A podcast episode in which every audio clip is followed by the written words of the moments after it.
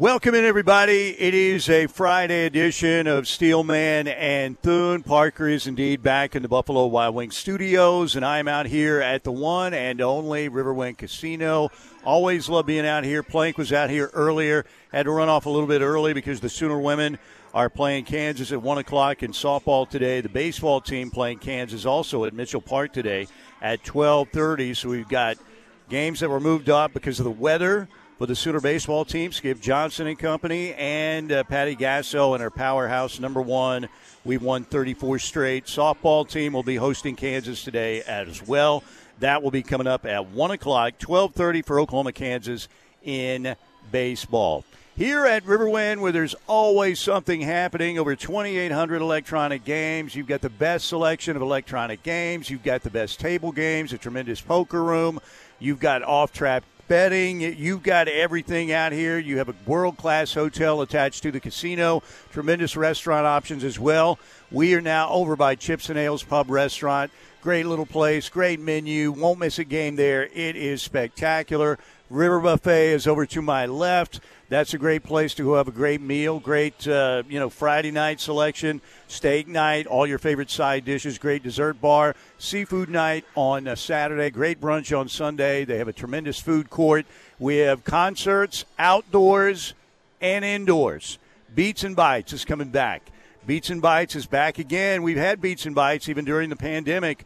Uh, and it's back again beginning on May 27th. The first show out, 38 Special and Blue Oyster Cult in June. Gin Blossoms and Tonic. July 8th, don't forget, that's also a time when we'll have a great fireworks show. Uh, after the show, Mark Chesnutt, Shannon Shenandoah, Tracy Byrd, Gary Allan on August 26th. Those tickets are 10 bucks. Get them online at riverwind.com or at the Showplace Theater box office. And I'm super excited again because we have shows back indoors now as well, beginning in June, June 23rd, Earth, Wind, and Fire. Uh, in July, Collective Soul and Josh Turner, Gabriel Iglesias, the great comedian, Dwight Yoakam, and uh, Counting Crows in August. And then we have REO Speedwagon in Chicago uh, coming up. Uh, in September. And my man Colin here in the uh, promotions marketing department is writing me a note. We might have some new news. New shows. Ah, there we go. We got we have even more shows added to the calendar. So we're going to break some news here for the Showplace Theater here in a minute. Colin's got a smile on his face. Maybe it's a Zeppelin reunion show. Who knows? Maybe. You never know. But Colin appears to be very happy. You don't want to break this news right now? Can you break it on the air? Okay. Okay, he'll tease it. He's going to tease us real quick. Jump on this headset. We'll get you ready to go. Colin, how you doing? How's every day? It's going good. How are you? Good. Uh, all right, so you came by. I could see because of the smile on your face that you've got some good news. Was uh, I giving it away? Is That obvious? Uh, a little bit, yes. Yeah, so more shows coming to the show place. Can you announce the bands yet? Or? So we're officially announcing on Monday. Okay. These shows will go on sale next Friday. I can give a little teaser. Just give us a song. You don't have to give us the band name. Okay. So it's no joke but it feels like the first time we've had a country boy here. Okay, all right. So take with that all right. what you will, decipher it. There you go. I figure hey, out my code. We've got a very bright audience out there, so I know they can do it. And uh, it's super exciting. We've got the Showplace Theater back. I know Beats and Bites has been incredible. Think about the bands we've had. We had Cheap Trick, a Hall of Fame rock and roll band out here. We had Night Ranger and Starship. Shay and I went to see that show. Really enjoyed it awesome. last year. Really good stuff. And uh, so, like I said, we've got outdoor shows now. And for the first time in over three years, we're about to have indoor shows again. Super excited about that one. Yeah, absolutely. And I know it's just the start. It's just the start, right? We've got a lot more shows coming up. And uh, the Showplace Theater is a great concert venue. So, all right, so be waiting for a new announcement again on Monday. Yep. Do we have multiple shows or just It one? will be multiple shows, so I've hinted at several different artists in that Ah, cryptic message. There you did. Yes, you did. All right, Colin, thank you. Yeah, thanks for having me. Appreciate you. Colin does a great job in promotions and marketing. He's a big music guy himself. And uh, ladies and gentlemen, uh, he is uh, one of the guys who brings the bands here. So if you love the band selection here at Beats and Bites in the Showplace Theater, my man Colin is the guy to thank. All right, uh, Parker Thune, how we doing today? Well, Steely, it's Friday. We're on the precipice of the Yes. weekend. I'm excited about it. I'm excited to not have anywhere to be this weekend, more so than any anything else right now. I know that that's a rarity for you, so you've got to be excited. There's nothing wrong with a little R and R and taking it easy, right? And you're going to be able to do that. I know you've got a wedding to plan and all that stuff, so I'm sure you have some things going on, but that's uh, that's a good situation for you. All right, we talked the other day about the Sooners' newest commitment, Zion Kearney, four-star wide receiver, Willow Ridge, Texas, just outside the uh, Houston area. Great high school football in Houston and uh, he is a four-star kid and a great landing spot in Norman, Oklahoma for Zion Kearney. And uh, we talked about, you know, just what Emmett Jones has done here recently, uh, the Sooners' new wide receiver coach, and that is being noticed by people all, all through the recruiting world, obviously. Sam Spiegelman, national recruiting analyst for On Three, talking about how the Sooners landed Zion Kearney. Yeah, you can credit Emmett Jones. That's Oklahoma's new wide receivers coach. He's from the state of Texas. He is going to be a major lift to Brent Venables and his staff.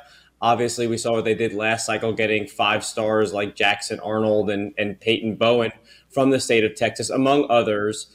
Expect them to even dial in even more at the wide receiver position, with, with Kearney being the first of, of possibly a few Texas receivers that Emmett Jones is after for the Sooners. It's really starting to get exciting for Sooner recruiting. So, Sam, who do you think could be next to commit to Oklahoma at the wide receiver position? Yeah, I, I logged my RPM for five star wide receiver Bryant Wesco. He's a top target for this staff, especially, like I said earlier, for Emmett Jones and the state of Texas. Um, he has family. He has an older sister that attends OU, and he's already been there more than any other campus so far. LSU and TCU are two other teams still heavily in the mix with Wesco, and I don't think a decision is is anytime soon. But if you're if he had to make a decision, he was just at the OU spring game. That's multiple times this spring alone. I think right now Oklahoma is in that pole position.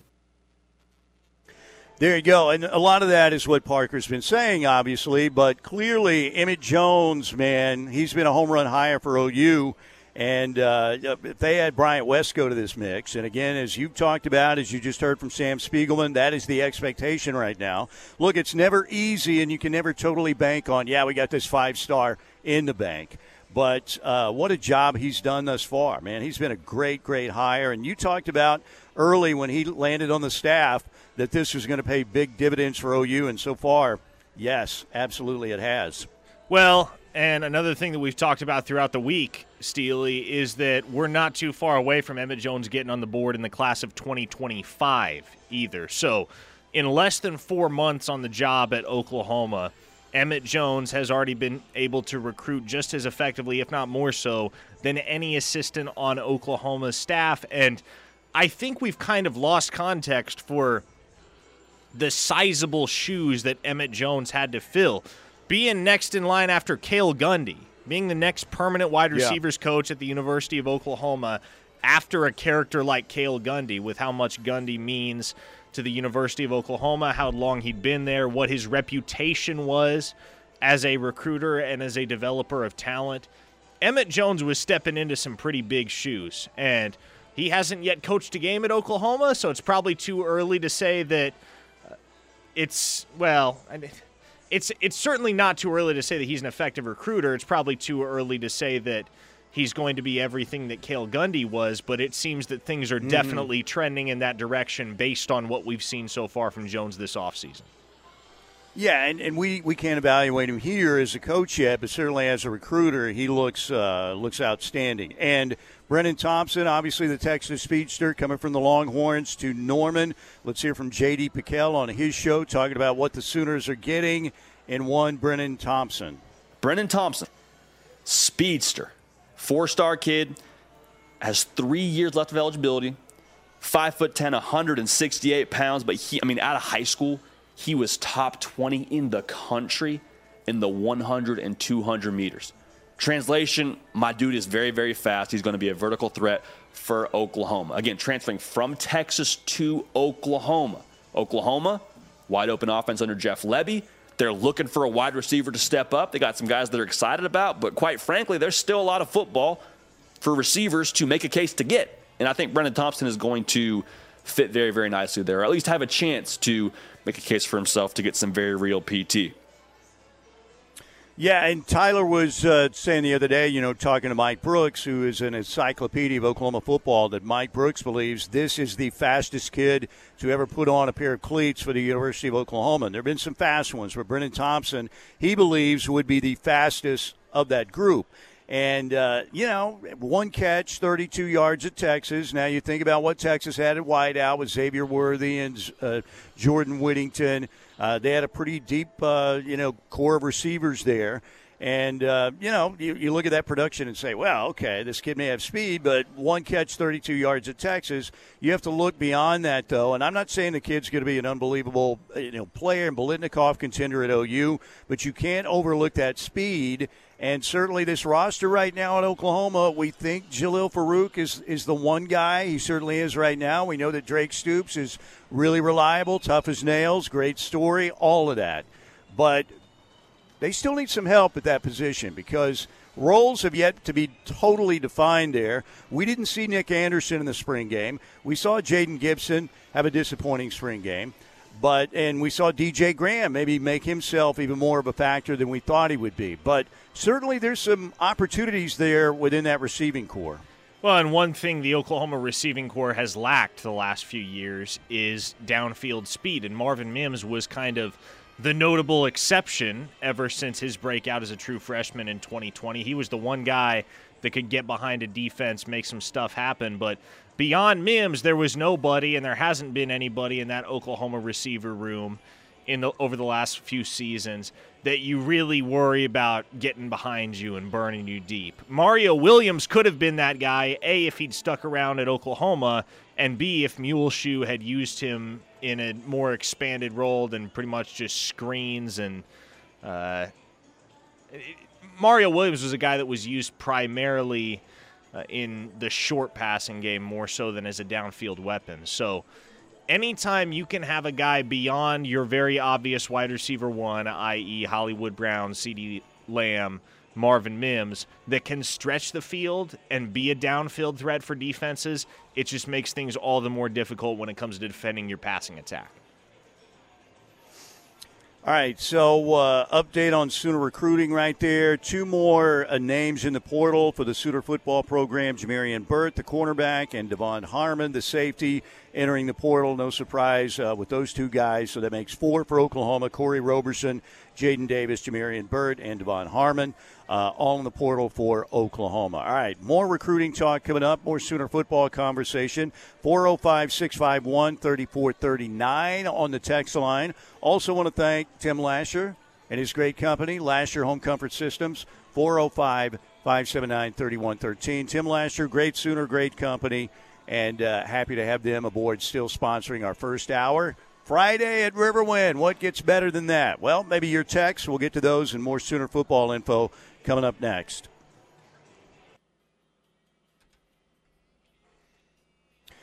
Back here with you, the one, the only Riverwind Casino on a Friday. Mike Steely here at Riverwind. Over 2,800 electronic gaming machines. Our man uh, Trevor LaFoon is out here. Every time he hits up a machine, he leaves with uh, a lot of cash. I see it all the time.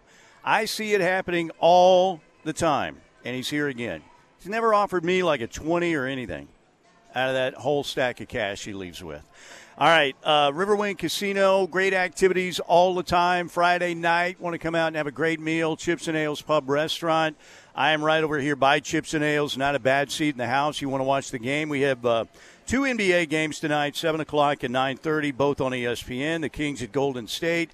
Warriors with a chance to close that out at home. Memphis at the Lakers, 9.30 on ESPN. Lakers with a chance to close out the Grizzlies – at home tonight as well. So you can watch games out here at Chips and Ales. They've got individual TVs at your booths, which is really cool. River Buffet tonight, steak night. They've got a great food court.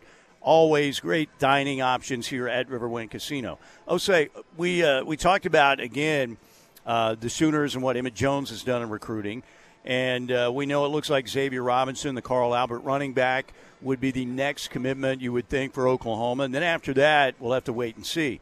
But Parker, what always sets a class apart, and again, the Sooners have what, four four stars and uh, two three stars right now.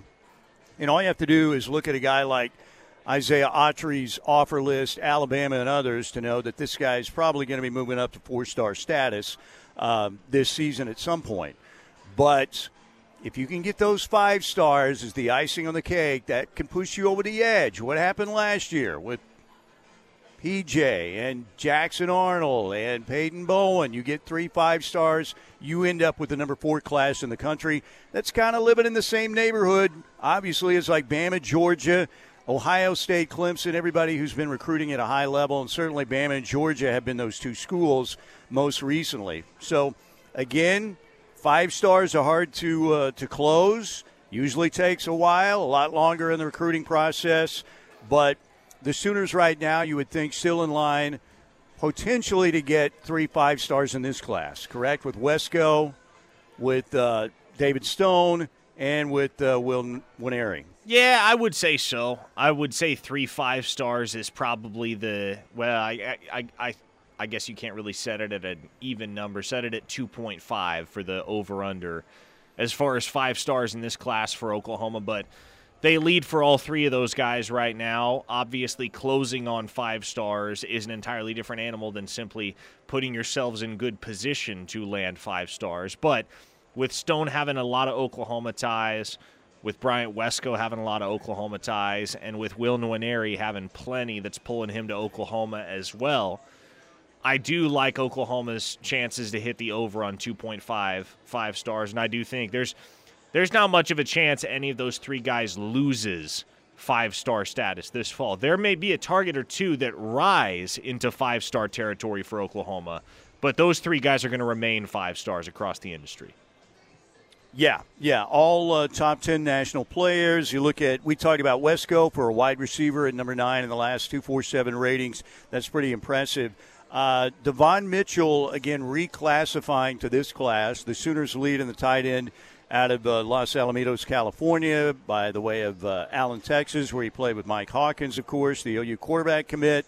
But um, so he would be down to a four star situation in the 2024 class. But who might be a couple prospects that could work their way up to five star status potentially, uh, you know, in the fall?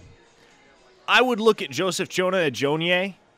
First and foremost, that's a guy that feels a little bit like PJ in that he's got some really special measurables, and his film's kind of just starting to make the rounds where uh, people are beginning to take notice of him nationally. He's knocking on the doorstep of the top 100 in the 24/7 Sports Composite. Uh, I I tend to believe that if there is somebody that's legitimately in the mix for Oklahoma right now, that moves up into five star territory, it's probably a defensive lineman like Jonah Ajonye. So that would be number one in my eyes. And I'll be interested to see if Oklahoma can make a legitimate run at Kobe Black, the five star corner out of Waco. I don't think they get him in the end, but Jay Valai is working all the angles there to try and make that happen. Yeah, it's it's going to be very interesting again, and uh, I know a lot of Sooner fans have their eyes on Todd Bates, and we have the the Todd Bates crowd out there. You know, close some of these kids, and uh, the Sooners didn't a year ago, and uh, you hope in the four that we've been talking about uh, with Stone, with Nwaneri, with Xadavian Sims, and with Nigel Smith that they close at least two of those guys and maybe more. So um, you know, Todd Bates was was close last year. A lot of warning track shots, didn't hit the home run. Uh, still did it. You know, I think Derek LeBlanc and some of the guys they brought in were pretty good, and they were right there. But they need to close these deals. All right, 405 651 3439. We've got Caden McFarland, Muleshoe's new best friend, coming up in the next segment. We'll tell you all about that if you haven't heard about it. But let's get some texts in right now off our text line. Patrick says, just tuned in. Casey Thompson's in the portal. Uh, yeah, he is. yeah, that's right. Yeah, how about that, man? New coach there at Nebraska, and Matt Rhule, Uh, Casey Thompson, you talk about well traveled now. Uh, you know, and it's amazing. There were so many opportunities where it looked like he was going to land at Oklahoma, and it never worked out. You know, imagine and look, Oklahoma's sales pitch last year looked like was going to be, yeah, Dillon Gabriel's going to be our starter. I don't know. It's Casey Thompson could have completely. I think he could have competed with Dillon Gabriel. I don't think there's any doubt about it. We saw what he did in the Cotton Bowl that one year. He does have some talent, but man, you you always thought he would somehow, you know, we thought initially he was going to be at OU for a while, and then he ends up at Texas, and then we thought, okay, well maybe he will come back or get find his way to Norman. It just never happened. So um, we'll see. We'll see what's going to happen there. I wonder. Uh, Bama, of course, has their their guy now from Notre Dame coming through the portal. Um, but I wonder what's going to happen with. I wonder, you know, who might have if had he might have been a little more patient. And I don't know what you can do right now, but how about Spencer Sanders if he had been at Alabama? Now I know he's been a turnover machine at times, but at times he also looks really good. But uh, the portal has just changed the whole dynamic of college football. Yeah, and there were there were several folks that took to Twitter to stump for Casey Thompson to go to Oklahoma State and complete the rivalry trifecta. Obviously, Dad Charles Yeah. played at Oklahoma back in the day, and what if Casey, in the over the course of his collegiate career, played for Texas, Nebraska, and Oklahoma State? But I tend to think it's going to be Auburn for Casey Thompson. If I'm just reading the tea Yeah, leaves, they need a quarterback. They were interested in him when he first hit the portal last year, and it wouldn't be sho- I, I would not be shocked if he lands there. Yeah, that that seems to be the word right now. But yeah, Casey Thompson in the portal, and um, you know it, it's amazing. Again, that uh, seems like these kids can play for years and years and years, and then you throw that COVID year in. You know, it's crazy, and they can uh, they can be playing college football for a long, long time. All right, we're going to take a break right here. I am here at the one and only Riverwind Casino on a Friday. Uh, I see our uh, GM Justin is here, uh, so it's official that uh, it is a great Friday here at Riverwind Casino, as it always is. All right, we'll go to the Riverwind hotline when we get back. Cade McFarland will join us, Channel 2 in Tulsa. He made an interesting prediction the other day. We'll tell you all about it when we get back.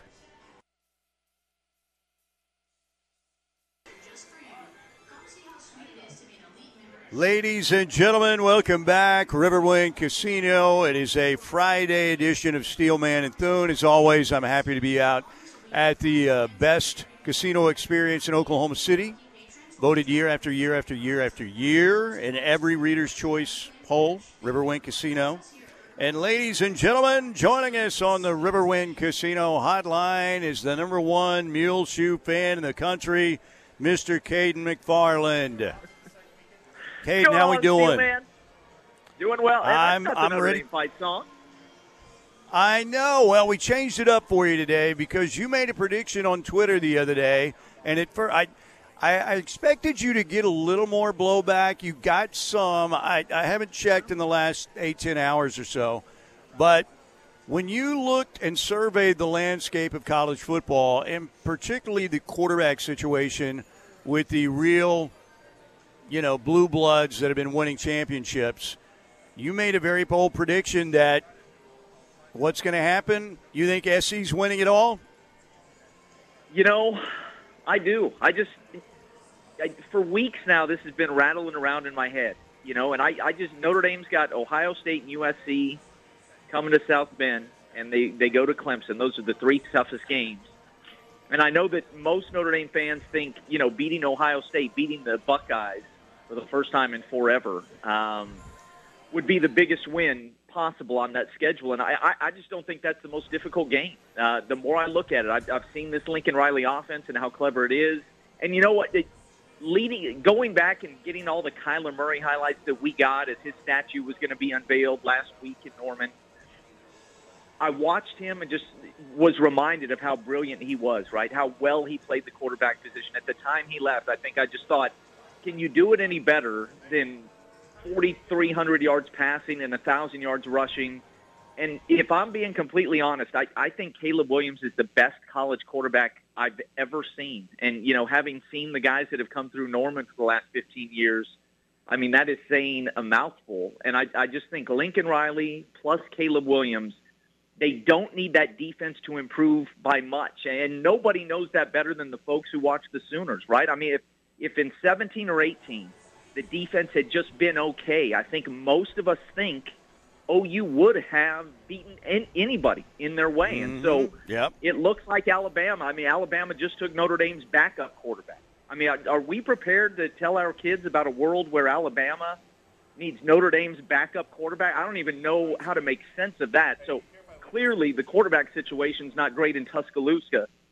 The other guy you're worried about, obviously, is, is Georgia. And look, if you want to argue with me that USC is in no position, uh, just in terms of overall strength and talent, to go toe to toe with Georgia, I think you can make a compelling case, no doubt. But a three-peat, has it ever been done? I, I want. I mean, I don't know how far back we would have to go uh, in college football history to find somebody who three-peated. So I, I don't. And you know, with Stetson Bennett leaving, I don't love Georgia's chances of being at the same level we've seen the last couple of years. That leaves the door open for somebody. And as much as I hate it, and I do hate it, Mike, I hate it. Uh, I, I just, I, how, how many points would Alabama or Georgia's offense have to score to beat Caleb Williams if he's healthy? Forty-two. I, he, you're starting from a position of real strength. And, and here, let me also say this, and this may appease some of the OU fans out there. I do think that Lincoln Riley has a real weakness as a coach. And it has to do with probably, you know, the strength and conditioning program and just the overall culture. We saw in Norman that what he inherited was a whole lot better and stronger than what he left for Brent Venables.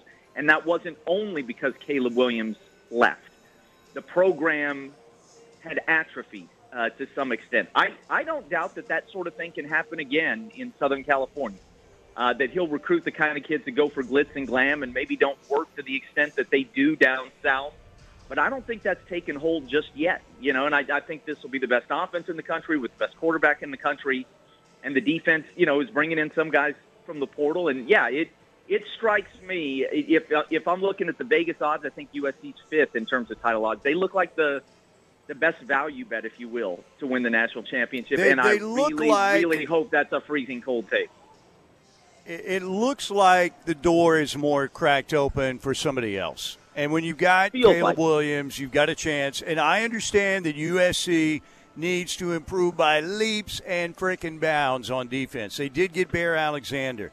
But I think what you're saying, Parker, and I want to get your take, obviously, that, that the opportunity is there when you think about Bama, Georgia, Ohio State, what they're looking at quarterback wise. Now, again, they've got better overall rosters, no doubt, than Southern Cal.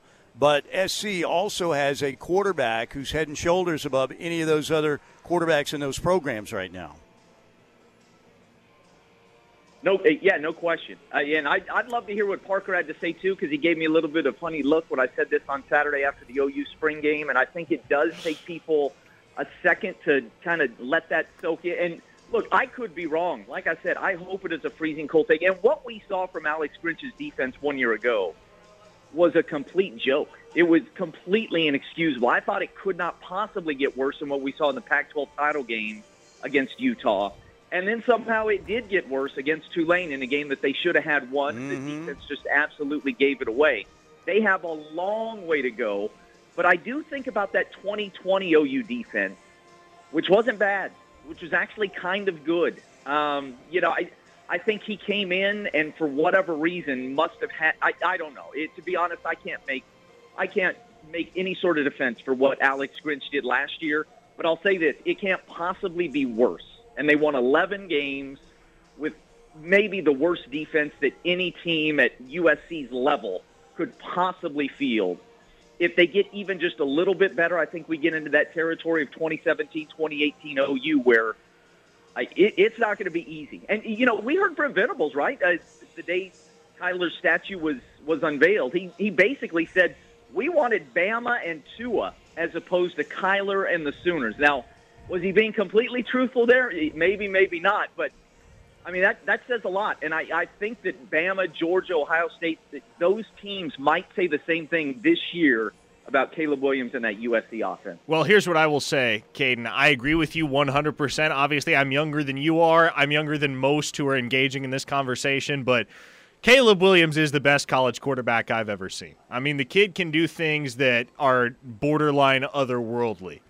That said, Muleshoe, as he has come to be known around these parts, was the architect of two of the most unstoppable offenses in the modern era of college football in both 2017 and 2018. And they both got exposed in the college football playoff, not because they couldn't score, but because they couldn't defend. And so to me, that is always going to be the Achilles heel, regardless of how much talent there is on the offensive side of the football. Defense still wins championships. And you're going to have to make a few stops. You're going to have to force a few turnovers. You're going to have to be able to hold your own against the elites of college football if you want to play for and win a national championship. And I just think it's too much to ask, even though USC did win 11 games last year, it's too much to ask for that program to take enough of a defensive leap that they go from losing to Tulane in the Cotton Bowl to a year later winning a national championship. But the Muleshoe discourse aside, Caden, let's get let's get your thoughts on another topic of conversation here before we gotta let you go here in a few minutes. But Anton Harrison, the only Sooner off the board last night in the first round of the NFL draft, the first ever first round draft pick for Bill Bedenbaugh at the University of Oklahoma. What do you think Harrison's selection in the first round does for the narrative at Oklahoma and especially for Bedenbaugh as a recruiter and developer of talent?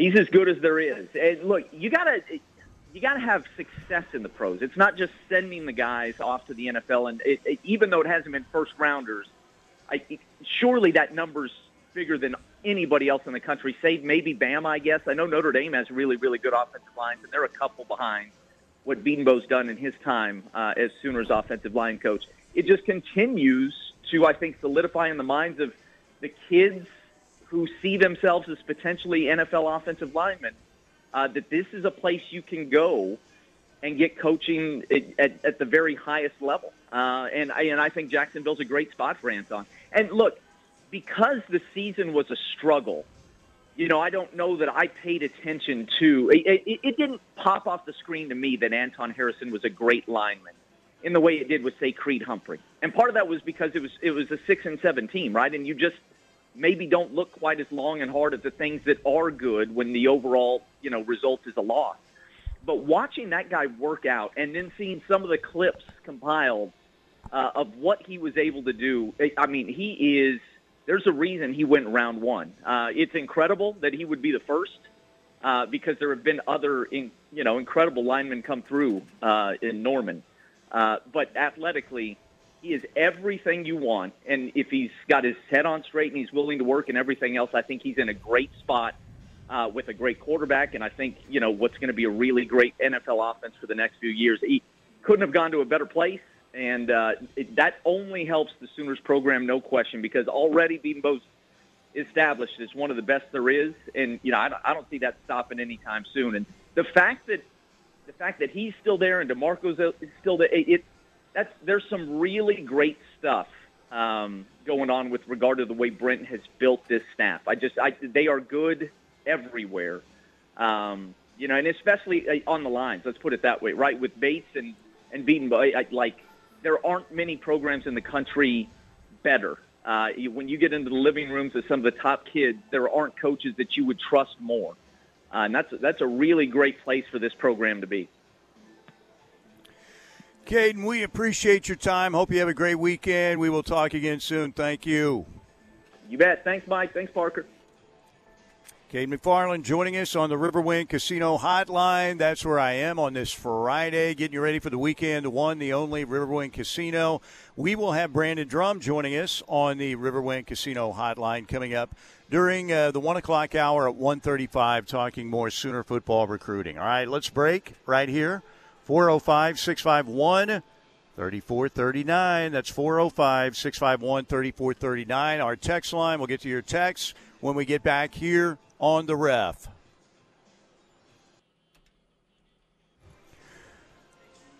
All right, welcome back. Mike Steely with you here at the one and only Riverwind Casino on a Friday. Just saw the uh, great GM out here, Justin taking care of business as always. We had Colin over here telling us uh, for marketing promotions that uh, we'll have some new shows announced for the Showplace Theater coming up on Monday morning. So get ready. In addition to the great lineup we have uh, beginning in June, June 23rd with Earth, Wind, and Fire. That's right. We have shows back in the Showplace. Uh, three years removed from shows at the Showplace Theater, but they are coming back in July. We have Collective Soul, Josh Turner, Gabriel Iglesias, the comedian. And in August, we have Dwight Yoakam, Counting Crows. on the uh, Showplace Theater stage in September. REO Speedwagon and Chicago. All right, it's going to be uh, it's going to be awesome to have shows back at the Showplace Theater. All right, uh, Parker, why don't we close out with some text this hour? Brandon Drum next hour uh, at 135 on the Riverwind Casino Hotline on this Friday. But let's uh, let's hear what the Ref Army has to say. From the 918, if the smelly pirate hooker wins a natty, I will lather myself with honey and run straight into a beehive. oh man. Oh gosh. I don't think I can handle it. Look, I, I'm with you. I've got to see it to believe it. But the one thing that Caden's right about is that there's a better opportunity. Now, again, Lincoln Riley and certainly Alex Grinch, a huge, the, the big factor in that is they just haven't been able to get it done on that side of the ball. And, um, but again, guess what? Bryce Young may not be there. CJ Stroud may not be there. But and I know Georgia and, and Bama, they always lose defensive guys to the NFL, but they reload on that side of the football all the time. And I'll, I think they'll find a way to move the football pretty effectively. But again, if there's one guy who could even overcome a bad defense, and I know SC got Bear Alexander, they get some people in the portal, all of that, but it might be Caleb Williams. He's that special. Uh, Greg from Lawton says the SC defense can't get worse. We are talking about Grinch. Imagine if they don't get all those lucky turnovers last year. It can get worse. We'll see. Yeah, I mean, it could. Absolutely, it could somehow. So, the uh, best news of the offseason uh, for my sanity is that Alex Grinch came back. That was great. From the 708, this is some really good uh, advanced metrics, courtesy of ESPN. In the first five USC games of 2022, there were nine fumbles, and the Trojans recovered all nine. Fumble recoveries revert to 50% over a long enough period of time, but USC got mm-hmm. to an 11 and 1 record by having recovered 18 of 23, 78 Their turnover margin, yeah, was While unbelievable. And here's here's one more. While a team typically intercepts about one pass for every four pass breakups, their regular season ratio was one to one point nine. Yeah, it was. I was talking about that early in the season last year. There were teams like uh, Rice in their opening game. Rice was moving the ball up and down the field on them, and then they get inside like the 10 yard line and fumble or throw a pick or something like that. USC had this turnover margin that was absolutely unbelievably, uh, you know, in their favor. And look, I, I, some of that's got to be luck, obviously. But the one thing that Alex Grinch, all, Alex Grinch always talked about at OU was getting the ball back, takeaways. They rarely happen at OU, but I mean, they got them in bunches last year. That's the one thing they were able to do on defense is get those TOs. Let's see what else we have on the text line. Patrick says Cameron Rising to Trajan Bridges to defeat Muleshoe. Yes, that would be awesome. That would be nice. Yeah, Trajan Bridges uh, headed to uh, play for the Utes. OFU, Oklahomans for Utah. Is that is that official? He's going to Utah. I, I thought I saw that. I know uh, he's didn't he send out a pick with uh, in the Utah Union. I thought it was a done deal, but maybe it's not completely done. But I I had heard they were leading on him, but maybe I just saw the pick and thought it was a done deal. Sooner Gundy says the Sooners had one of the most prolific offenses in history in 2017, and Georgia shut them down second half and won the hand with Fromm as their quarterback. I'm not buying what McFarland is selling. Yeah, and if you ask me if I'm going to buy it, I'm not going to buy it. But where I think he is uh, headed in the right direction thought wise is that the door is cracked a little more open.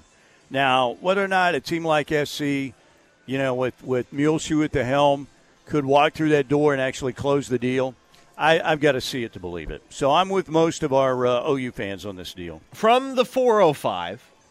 USC couldn't even win their own league last year.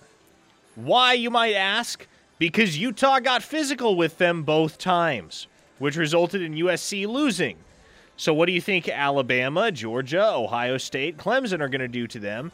Yes, offense is great, but when the other team picks you up and sticks you in their pocket, you ain't got nothing to do because they don't throw kettlebells around where they come from. oh man, that's yeah. Uh, like I said, the Utah games and the Tulane game were the most enjoyable games of the year last year in college football, particularly down the stretch in the Pac-12 game when. I mean, Utah was just running through that. De- I mean, it was like a bulldozer, you know, late in the game. So, like I said, we owe uh, the Utes a debt of gratitude, and Kyle Whittingham a plaque somewhere at the University of Oklahoma for service to the Sooner Nation last year, and Tulane as well. All right, we got to get out of here for hour number one. I appreciate all the texts. We have Brandon Drum coming up next hour. A lot more Sooner football conversation on the way here on this Friday. It's it's it's the weekend. I love it. Stay with us. Another hour on the way. You're with us right here on the Home of Sooner fans.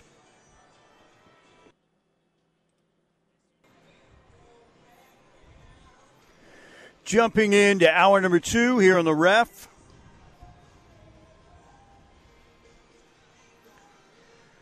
Mike Steely along with Parker Thune. I'm here at the one, the only Riverwind Casino. Always uh, enjoy being out here on Fridays. Love uh, the crew out here at Riverwind. There's always something to do. Friday night, seafood night on Saturday night, but tonight is steak night at River Buffet, and it is a very popular night. And uh, the food choices out here at Riverwind there are many of them. I'm in front of Chips and Ales Pub Restaurant right now. Another great place to come have a great meal.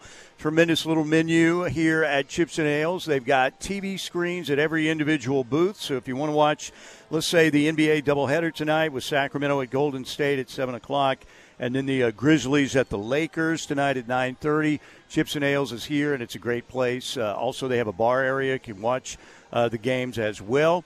Tremendous food court also here at Riverwind Casino. Another reason why they are simply the best. They have all the best games, uh, over 2,800 electronic games, all your favorite table games, a big time poker room, off track betting.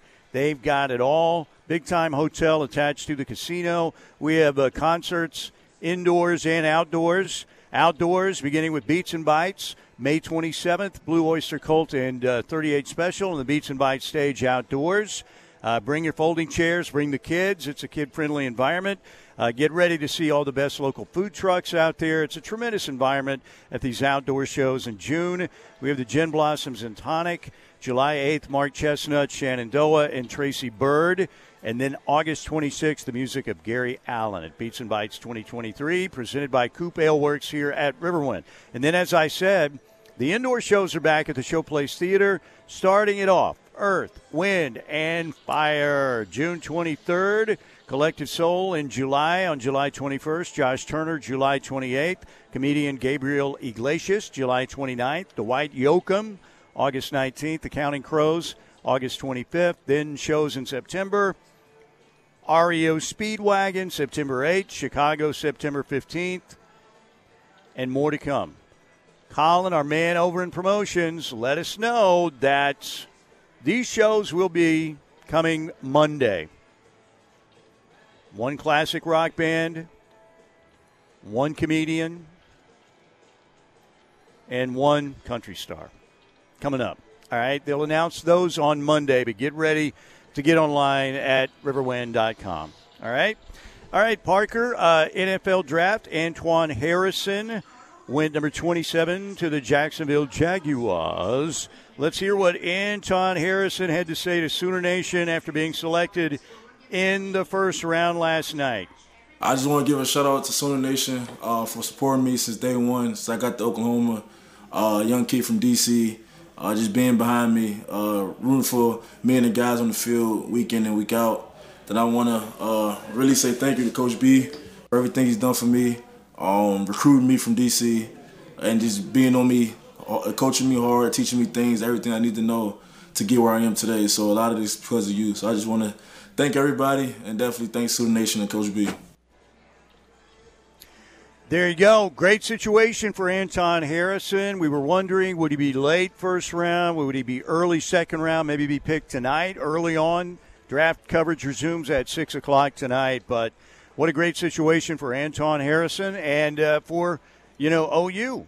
Uh, with that first round pick, seeing a lineman go in the first round, uh, obviously that is a, a, a boost to your recruiting, I would think. Uh, everybody thinks about the quarterbacks, the running backs, wide receivers, the skill people, maybe the rush ins and everything. Sometimes picking an offensive lineman isn't super sexy, but guess what? It all also helps you a bunch in recruiting. And you talk about what Oklahoma has in the NFL right now, offensive line wise.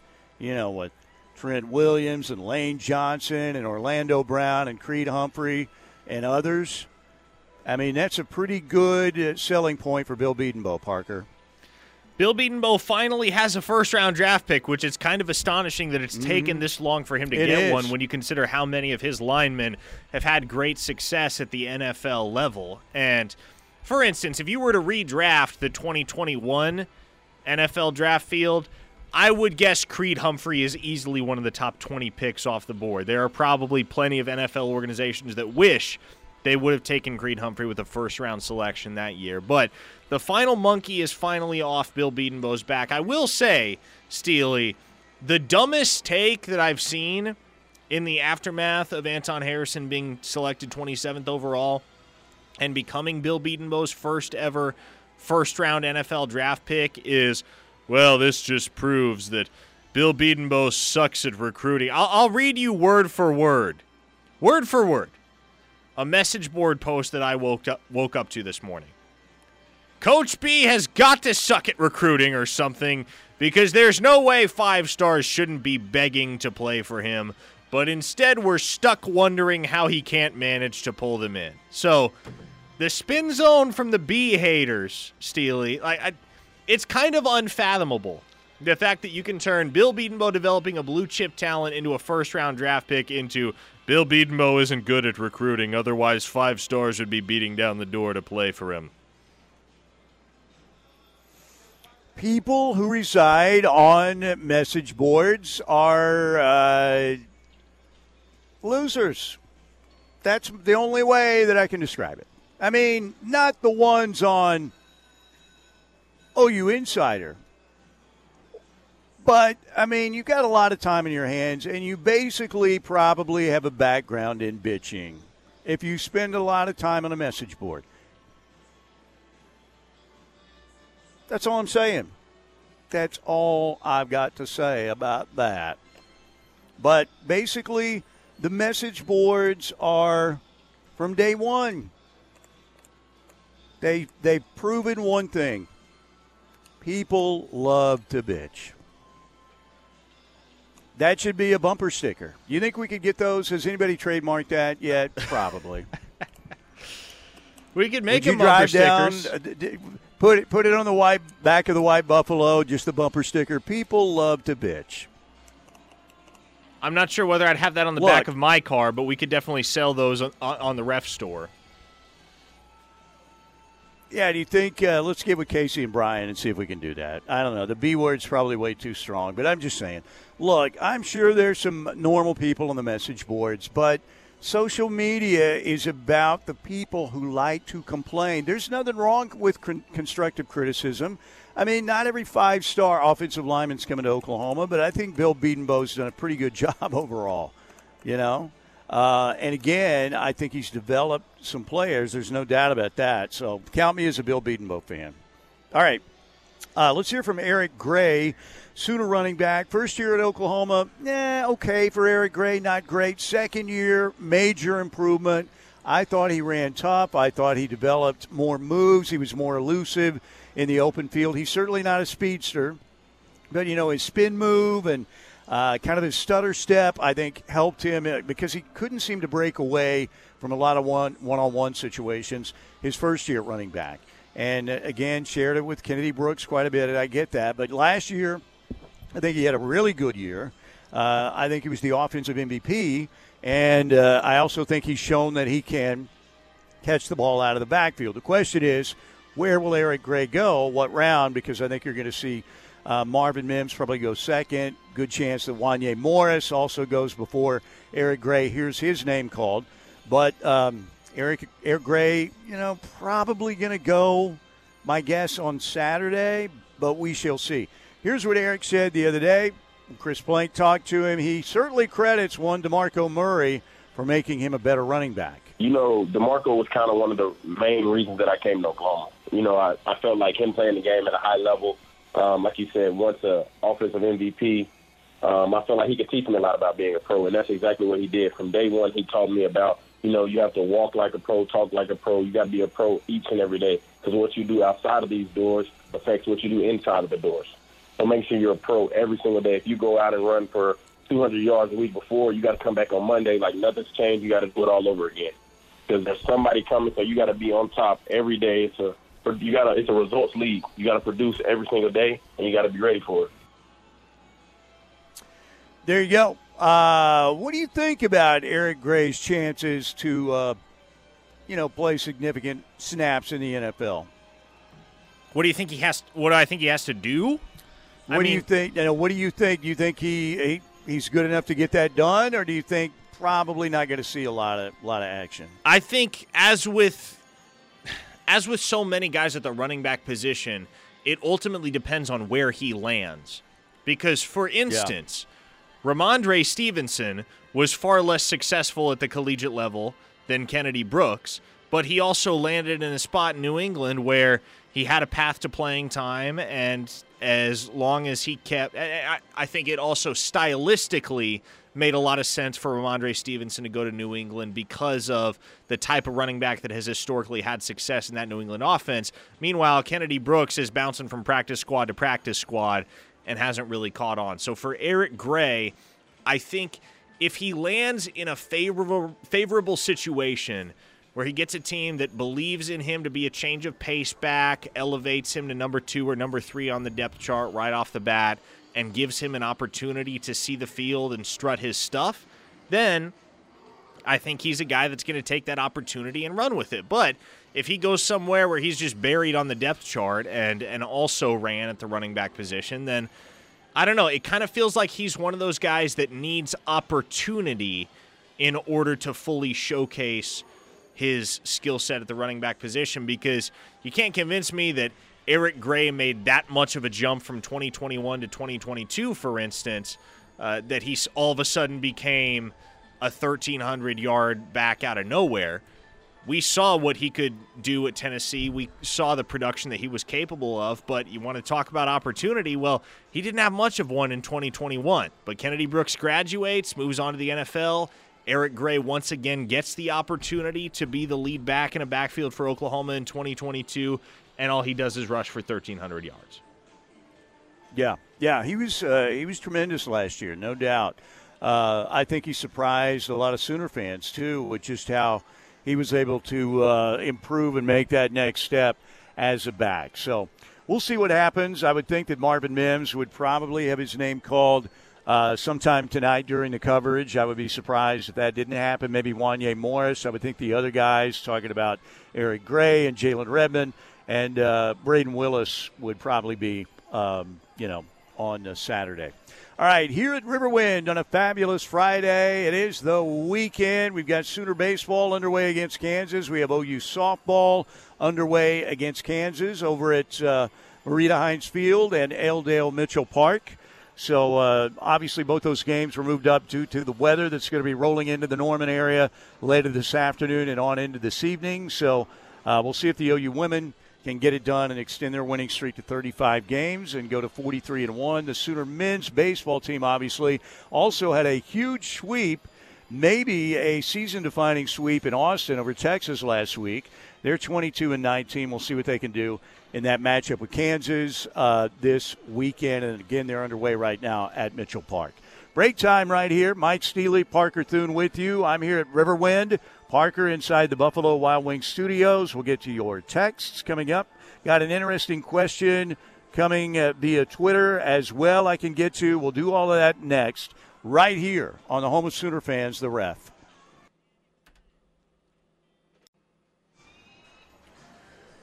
All right, we're back here at Riverwind Casino. Mike Steely with you on a Friday. Good to have you with us. Parker back in the Buffalo Wild Wings studios. 405 651 3439 on our text line. That's 405 651 3439. Riverwind Casino, 2800 Electronic Games Plus. All the best table games as well. They've got a big time poker room. They also have pretty much anything you're looking for in terms of uh, food and service. They've got a world class hotel. Uh, attached to the casino, and again, great promotions like the new Member Seven program, where uh, when you come out to Riverwind, Riverwind, if you haven't been here, get yourself a wild card. It's not going to cost you a dime. Uh, you can upgrade that wild card to a higher level, elite, premier, and all that stuff. But a basic Riverwind wild card when you get here is very important because you put that card in the machine, you can hear your name called and win uh, all kinds of random hot seat drawings and other promotions. And again, doesn't cost you anything. So come on out, get that Riverwind Wild Card in the new Member 7 program. You can win up to $450 in one day. We've got outdoor shows uh, in terms of concerts beginning in uh, May with uh, Blue Oyster Cults and 38 Special. Beats and Bites 2023 gets underway in May. Get your tickets at the uh, box office or online at riverwind.com. Tickets to those shows are only 10 bucks a piece. And then we have shows coming back to the Showplace Theater beginning in June with Earth, Wind, and Fire. We haven't had uh, concerts inside at the Showplace Theater in over three years because of the effects of the pandemic, obviously, uh, with everything being shut down for a while. So it'll be great to have some shows back at the Showplace. And uh, there's always something to do here at Riverwind Casino. That's why they are simply the best. All right, let's get to that text line, Parker Thune, 405 651 3439. After listening to some of these messages, I think they need to rename the football stadium Gaylord Family Oklahoma Memorial Stadium, home of the Karens. Seriously, people, come on. Well, uh, the fans who normally, not all of them, but a lot of the fans who call in to sports talk shows, and callers have that, that's gone way down.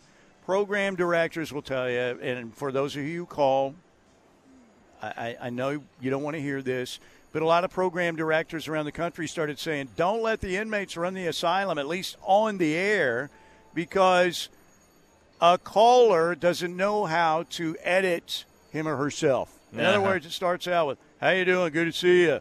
Yeah, I've lived over here, and you know, for 18 years, and it's it's a ramble on situation. And look, a lot of the callers are really good, but one of the reasons the text line has become so big is because boom, you can get a question in, and you don't have to get the "Hey, how you doing?" Well, good. How you doing? How's the family? Good. You know, all of that stuff. Which I'm not saying I'm against that. It, it, it was that way in Oklahoma radio for a long time because we all relied on callers. And believe me, uh, I was there for the beginning of you know the old WWLS back in the day, back in the dawn of sports radio. You know, and I know Al started it at KTOK, but it came to you know with I was there, Tony Sellers was there, Dale Day was there. You guys probably, if you listen long enough, know the players, but it was we relied on phone calls. To And now with social media, you know, it's changed. to put it into cinema terms, do not cite the deep magic to Steely. He was there when it was written. That's exactly right. And look, we've had some really good callers over the years. Really good callers. Sean and True Sooner, they're really good on this station, have been for a long time. But you've got a few out there that all of a sudden they think they're the radio personality. And those are the people that the program directors kind of wanted to go away from across the board in sports radio. And again, a few of them worked. The Phyllis on Paul Finebaum's show, Harvey Updyke Jr., although crazy, you know, but there's only so many of those where you strike gold. You know what I'm saying? So anyway, that's a little bit too inside radio, but that's that's kind of how it went down. For that's why the text line the, the the text line is amazing. It's really good. 405 651 3439. Does Michael Turk get selected in the late rounds of the draft? Thoughts? Probably not. I mean, usually that's going to be a free agent situation, right? Yeah, I would say there's a very uh, there's actually a decent chance Turk hears his name called. Generally, you'll see one, two, even three maybe punters late. taken. Yeah, maybe. I believe, if I'm not mistaken, Back in the day, didn't like the Arizona Cardinals select like David Lee from UCLA, a kicker in the first round? In the first round?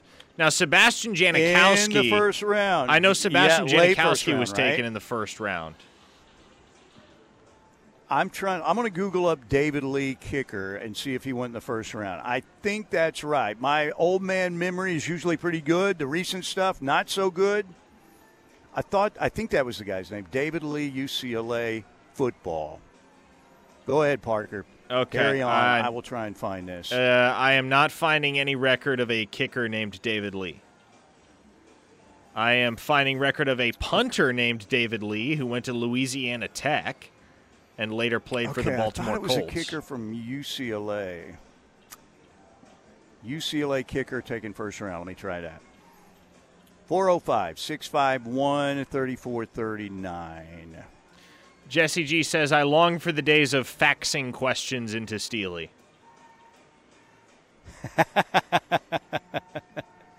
Uh, we did get some questions faxed back in the day. It actually it was pretty good. We uh, we had uh, a lot of people who John Lee. Okay, here it is. John Lee was a kicker selected in the second round with the 32nd overall pick by the St. Louis Cardinals back in the day.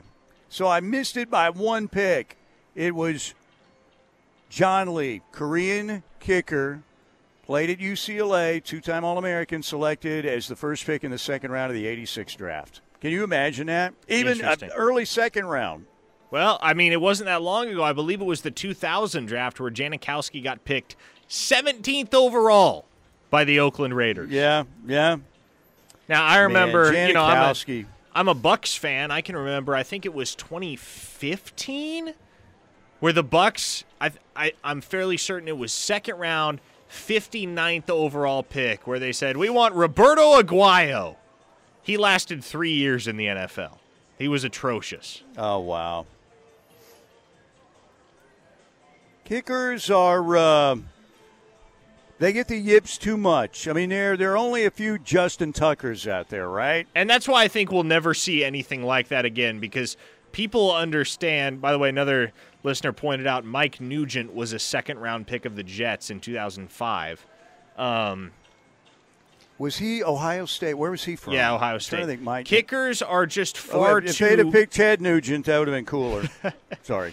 the ki- kickers are just far too fickle to invest in an early round draft pick on them these days because generally Steely the way it is like, kickers have higher stakes jobs than ever before it used to be if you missed three field goals in a game well shoot it sucks the head coach is answering a few questions about you after the game and they're like okay we just you know Mm-hmm. just got to get his confidence back next week i have no doubt he'll shake back now you miss three field goals in a game boom Oh, you're gone. you're out of a job. You're gone. And Yeah. they're signing somebody The off the street to kick for you next week. The only one who survived that recently that I could think of was uh, Mason Crosby. Uh, And he's paid Green his Bay when he dues missed- for I think he- a decade and a half. Yeah, absolutely. He missed he missed three at Cincinnati, and but yeah, his resume is deep and long enough that he can do it, but very few kickers can. One listener pointed out Austin Seibert, Oklahoma's own, was taken with a fifth round pick in 2019 by the Cleveland Browns. Yeah, I think a fifth round pick is okay. That doesn't shock you, but if it's first round or early second round, it's kind of crazy. And think about you know the curse of the burrito. We we thought that. Um, oh my gosh, I'm blanking on uh, Gabe Brkic. the kicker, Gabe Brkic. Yes. Oh my gosh, um, old man issues. We thought he was going to be in the conversation for greatest Sooner kicker of all time, and overall he still was pretty good. But because of the curse of the burrito, the bu- bu- bu- bu- burrito, and getting the yips, he's not in that conversation anymore. He just had a solid career at OU. So yeah, kickers can get the yips very easily. There's no doubt. All right, break time right here. Riverwind Casino on a Friday. Mike Steely along with Parker Thune, joined by Brandon Drumm to talk Sooner recruiting. OU Insider 247 Sports. Coming up next, he'll join us on the Riverwind Casino hotline when we get back right here on the ref.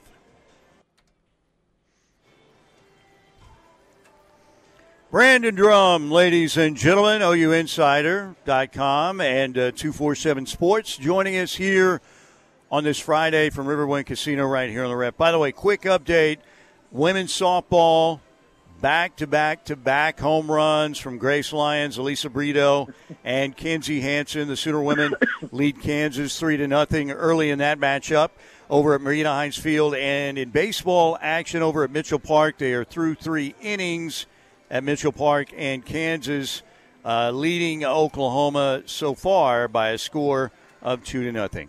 Brandon Drumm joining us, and uh, Brandon, it's been a busy time for recruiting for OU here uh, in the last week. We talked about Isaiah Autry last week, and now the Sooners keep adding uh, players to this class. And again, we look at uh, Zion Kearney committing a couple days ago. Jaden Hardy also. Uh, we talked about mm-hmm. Isaiah Autry last Friday that that was going to happen. And then uh, you throw Brennan Thompson in coming through the portal. What about what's happened in the last week or so for OU? Yeah, Emmett Jones is pretty good at uh, recruiting, huh? like having yeah, a guy not bad. That yeah, he's coming a guy come in, having a guy come in in January. He landed Andrel Anthony right off the bat, and that was somebody that everybody wanted out of the portal because he had flashed at Michigan at times. Obviously, injuries had uh, held him back a little bit, but he was somebody with his length, his speed that everybody wanted. And Oklahoma, Emmett Jones shows up at Oklahoma, and lo and behold, that's where he ends up. And then you you watch how he's recruiting with KJ Daniels out of Louisiana, um, with obviously Zion Kearney, with Brennan Thompson, and he's not done. Like Monday, we're expecting some movement in the 2025 class regarding the wide receiver position, and it's an elite wide receiver in the 2025 class. So, and I was talking to somebody last night that literally told me that Andrew Marsh out of Houston, they would be utterly shocked if he ended up anywhere other than Oklahoma and then maybe one other place. And so, uh, what, what Emmett Jones is doing right now is just ridiculous on the recruiting trail. And then when you add, obviously Isaiah Autry to it, the length, he's a he's a legit offensive tackle with great athleticism. Obviously, he's a quasi legacy, being Marcus Dupree's cousin. Um, so there's there's a ton of stuff to like what Oklahoma's doing on the recruiting trail, and may may be a little bit of a uh, I don't want to say a slow period, but I don't think it's going to be one of those times that everybody goes, oh well, yeah. I think obviously I think it's going to be time where people are going to start griping because it's like, well, we haven't had a commitment in a month and blah blah blah. And they just wait till June and July, and everybody will be satisfied. Uh, Parker and I kind of predicted that on our YouTube live the other day. I think he took how many did you say? 17, right? And I think I said 18 between the two months. Is that how that went, or 20, 20 something? I can't remember the exact numbers, Parker. I think what I projected, and like I, uh, you know, like you mentioned, you said something similar, is that the Sooners should be around 20 total commits by the end yeah. of the month of July. And uh, Brandon, I, I think we just, I'd love to set the record straight. I'd love you to weigh in here because I can't believe this is okay. a conversation, but yet it is in the aftermath of last night's happenings. What does Anton Harrison being selected in the first round by the Jacksonville Jaguars say about Bill Bedenbaugh as an offensive line coach? So I'm assuming you're going off of there's still a fandom, a portion of the fandom that uh, thinks that the offensive line hasn't been what it used to be. And uh, number one, to your question, is it finally gets kind of the monkey off of his back. He got the first rounder. See, I, I for some reason last night I was sitting there thinking Cody Ford was a late first rounder, but he was an early second round pick.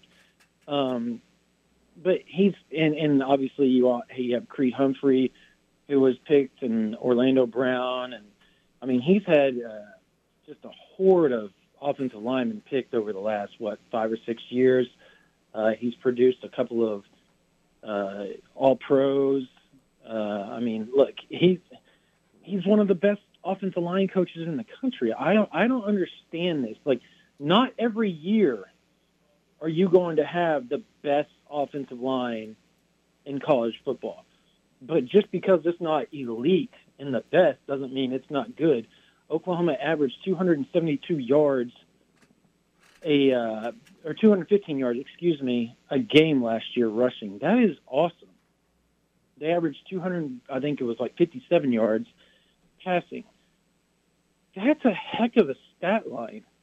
And it all starts up front. So that doesn't take place if, you know, the offensive line isn't somewhat decent. And they have guys, again, like Guyton. They think Guyton could end up being better than Anton Harrison. They think he could be one of the best to ever come through Oklahoma, at least physically and talent wise. Now he's got to produce on the field, but they say his upside may be the best of all time that they've coached. And that's saying something considering everything that he's produced over the last, you know, six, seven years.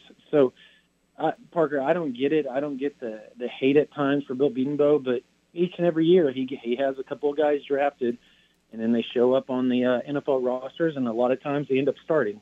So uh, he's doing something right for for uh, NFL teams to keep coming back over and over and over and picking his guys.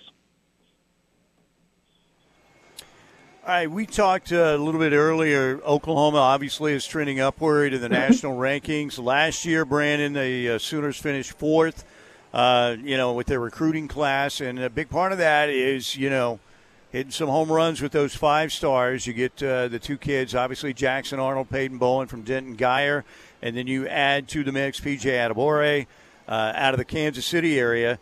Uh, five stars are you know they they push that class way up, obviously, and it looks like mm-hmm. the Sooners, at least right now, Bryant Wesco, David Stone, Williams Nwaneri, uh, all good possibilities for Oklahoma. There's a lot of work mm-hmm. uh, left in terms of, of getting them to Oklahoma, but what do you think the chances are the Sooners get three five stars again in this in this coming class? I think uh, if, if there was a betting line, I think it would be push right now on that number because um, I think that's kind of where you're going to set the line for where they stand with a lot of these guys. Uh, obviously, they're in with Kobe Black, five-star defensive back. They were just down seeing him. I expect Oklahoma to get an official visit from Kobe Black out of Waco Conley Te- Conley High School. Uh, Dominique uh, McKinley out of Louisiana, uh, five-star defensive tackle. Oklahoma was one of the first, if not the first, big P5 program to go after him. His relationship with Todd Bates, his relationship with Brent Venables, Miguel Chavis is really, really good. And he'll even tell you they they told him he was going to blow up and be that good. And you know, he, at the time, he wasn't thinking he was on that level. He was shocked that Oklahoma was one of his first offers. Uh, he visited Oklahoma back in January, and he will be back again for an official visit June 16th through the 18th when the Champion Barbecue takes place. So that's another guy that Oklahoma's in a really good spot with as far as a decent chance. Now, obviously, pulling a guy out of Louisiana is hard, but Oklahoma at least has a puncher's chance there to to land him as well. And then you add Sammy Brown to the equation, uh, five-star linebacker out of George Jefferson, Georgia. Georgia and Clemson are the top two, but right there after his last unofficial visit to Oklahoma, where he calls it the best visit he's taken by far, and it wasn't close. Uh, I think Oklahoma has set themselves up to at least, you know, make it interesting. Now, I don't think fans should get all excited about that because I find it hard pressed for him to leave Georgia or Clemson. He grew, he's Jefferson, Georgia is 15 minutes from Athens. It's 45 minutes from Clemson. So there's not a lot of distance, and his uncle is a cheer coach at Clemson. So he's got a lot of connections there. Obviously, the connection to Venables and that staff is runs deep. His uh, dad was recruited by Ted Roof out of high school, so that connection also runs deep. So Oklahoma has a chance. They have chances with a couple of extra five stars, but if I was going to set the number, I would say three, and I think you named the three that Oklahoma has the best chance to land. Brandon, before we let you go here, uh, need to get your thoughts on a couple of Sooner defensive backs in the transfer portal over the last 24 hours Jamarian Burt and Damon Harmon, both on mm-hmm. their way out. When you look at the big picture in the Oklahoma secondary, what conclusions can you draw from the loss of these two guys? Depth. I mean, this shows you how deep they are. Jamarian Burt was a guy, when you talk to people around the program, they're like, man, he has a huge upside, but he was struggling to pick up pick it up mentally, and so that mental uh, is those mental issues kind of pushed him back on the depth chart. And then when you add Damon Harmon, he moved a corner for a little bit during the spring when they struggled with injuries at the corner position. He moved to back to safety and then back to corner and then back to safety. I mean, it was it was musical chairs for him this spring, and I think he's he's struggling to find himself. And I think at the end of the day, with Oklahoma bringing in what they've got coming in uh, this summer, what they brought in in January, early enrollees, what they brought in as far as transfer portal goes, I think they felt like they were in a better position than ever at safety, and that they needed to kind of cut some, I guess, cut some bait a little bit. I guess for lack of a better term. Um, and and I think both sides, both parties agreed that it was best to move on. So I don't think it was Oklahoma like processing or anything. I just think both sides agreed, uh, and it opens Oklahoma up to continue to look in the portal for defensive linemen, for offensive linemen, for cornerbacks and wide receivers as they as they uh, go through the summer. And I think that's something they'll do. Brandon, thanks. We appreciate it. We'll talk again next Friday. All right. Thank you all. Brandon Drumm, OU Insider, joining us every Friday here on the Riverwind Casino Hotline. All right, break time right here. Mike Steely, Parker Thune, one more segment. We'll get locked in coming up at 2 o'clock right here on the ref. Guess what? More Sooner football conversation. Lots of it. 405 651 3439. Nothing wrong with a Zeppelin bumper. I always approve of a Zeppelin bumper. All right, here at Riverwind with one more segment to go. Keep it here on the home of Sooner fans.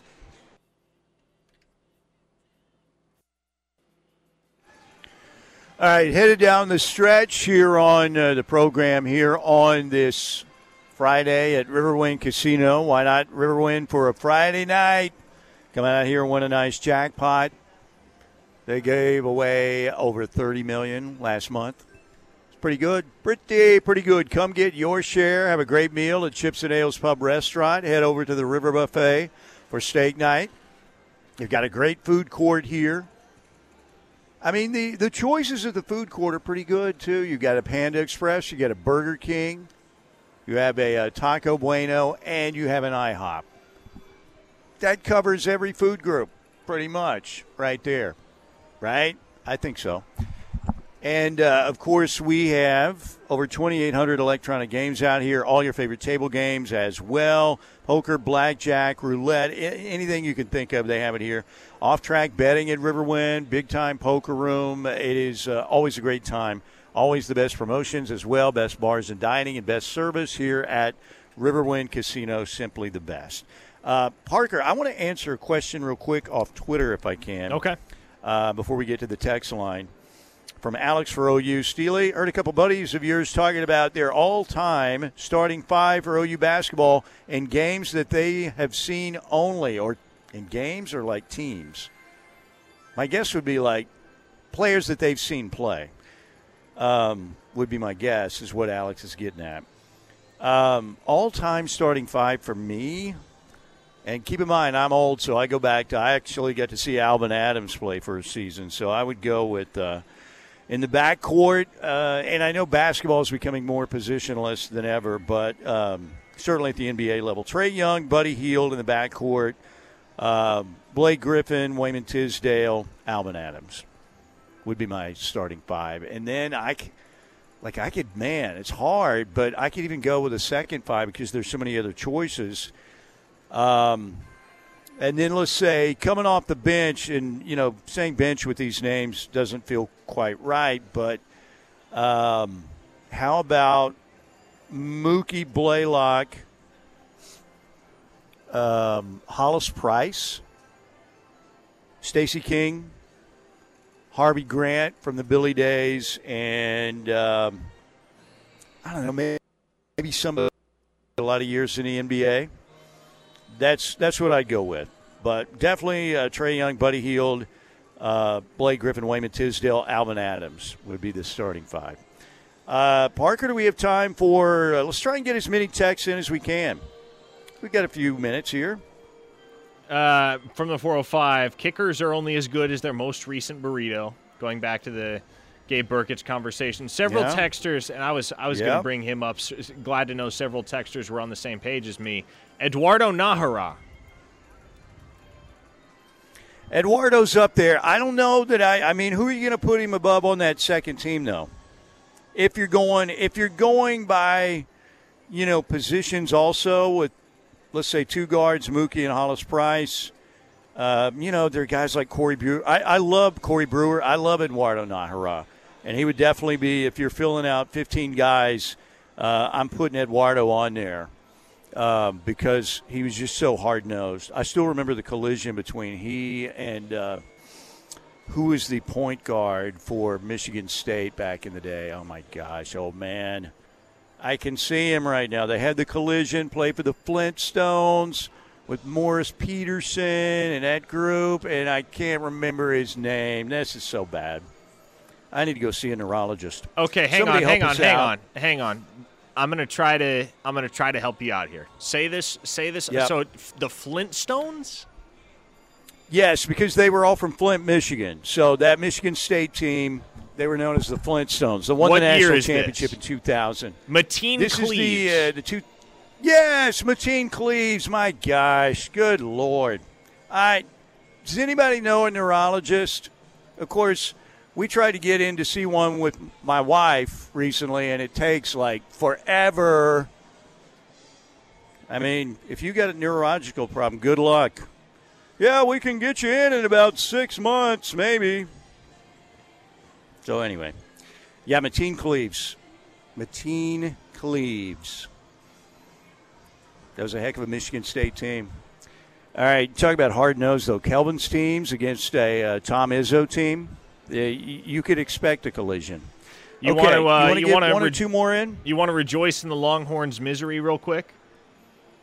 Absolutely, yes. I'd rather have Huge- Muleshoe Misery one uh, than Longhorns Misery two. Five-star Texas basketball commit Ron Holland just decommitted from the Mm-hmm. University of Texas. There you go. They just got Max Abmas the other day in the portal. Yeah, they did. The Horns did from uh, ORU. That's pretty Uh, tragic. but any, I you know, is it really the level of when I am thinking about? I'd rather have the demise of USC over Texas. That's something, and I just things change. But I think I'm rooting for more misery for USC football than I am for Texas football right now. But that's basketball related, so there you go. Okay. Got to get out of here, Parker. Hope you enjoy your relaxing weekend. You've only got another hour, and uh, you're going to get locked in. Of course, with Tyler McComas, it's not like they're going into one of those escape rooms. They get locked in every day at two o'clock. Locked in on OU football, right here on the Ref. I hope you guys and ladies have a great weekend as well. I want to thank the one and only Riverwind Casino, Colin Reed, of course, the great GM Justin, and everybody for making it easy as always here at Riverwind Casino. Have a fabulous Friday, a wonderful weekend. We'll see you.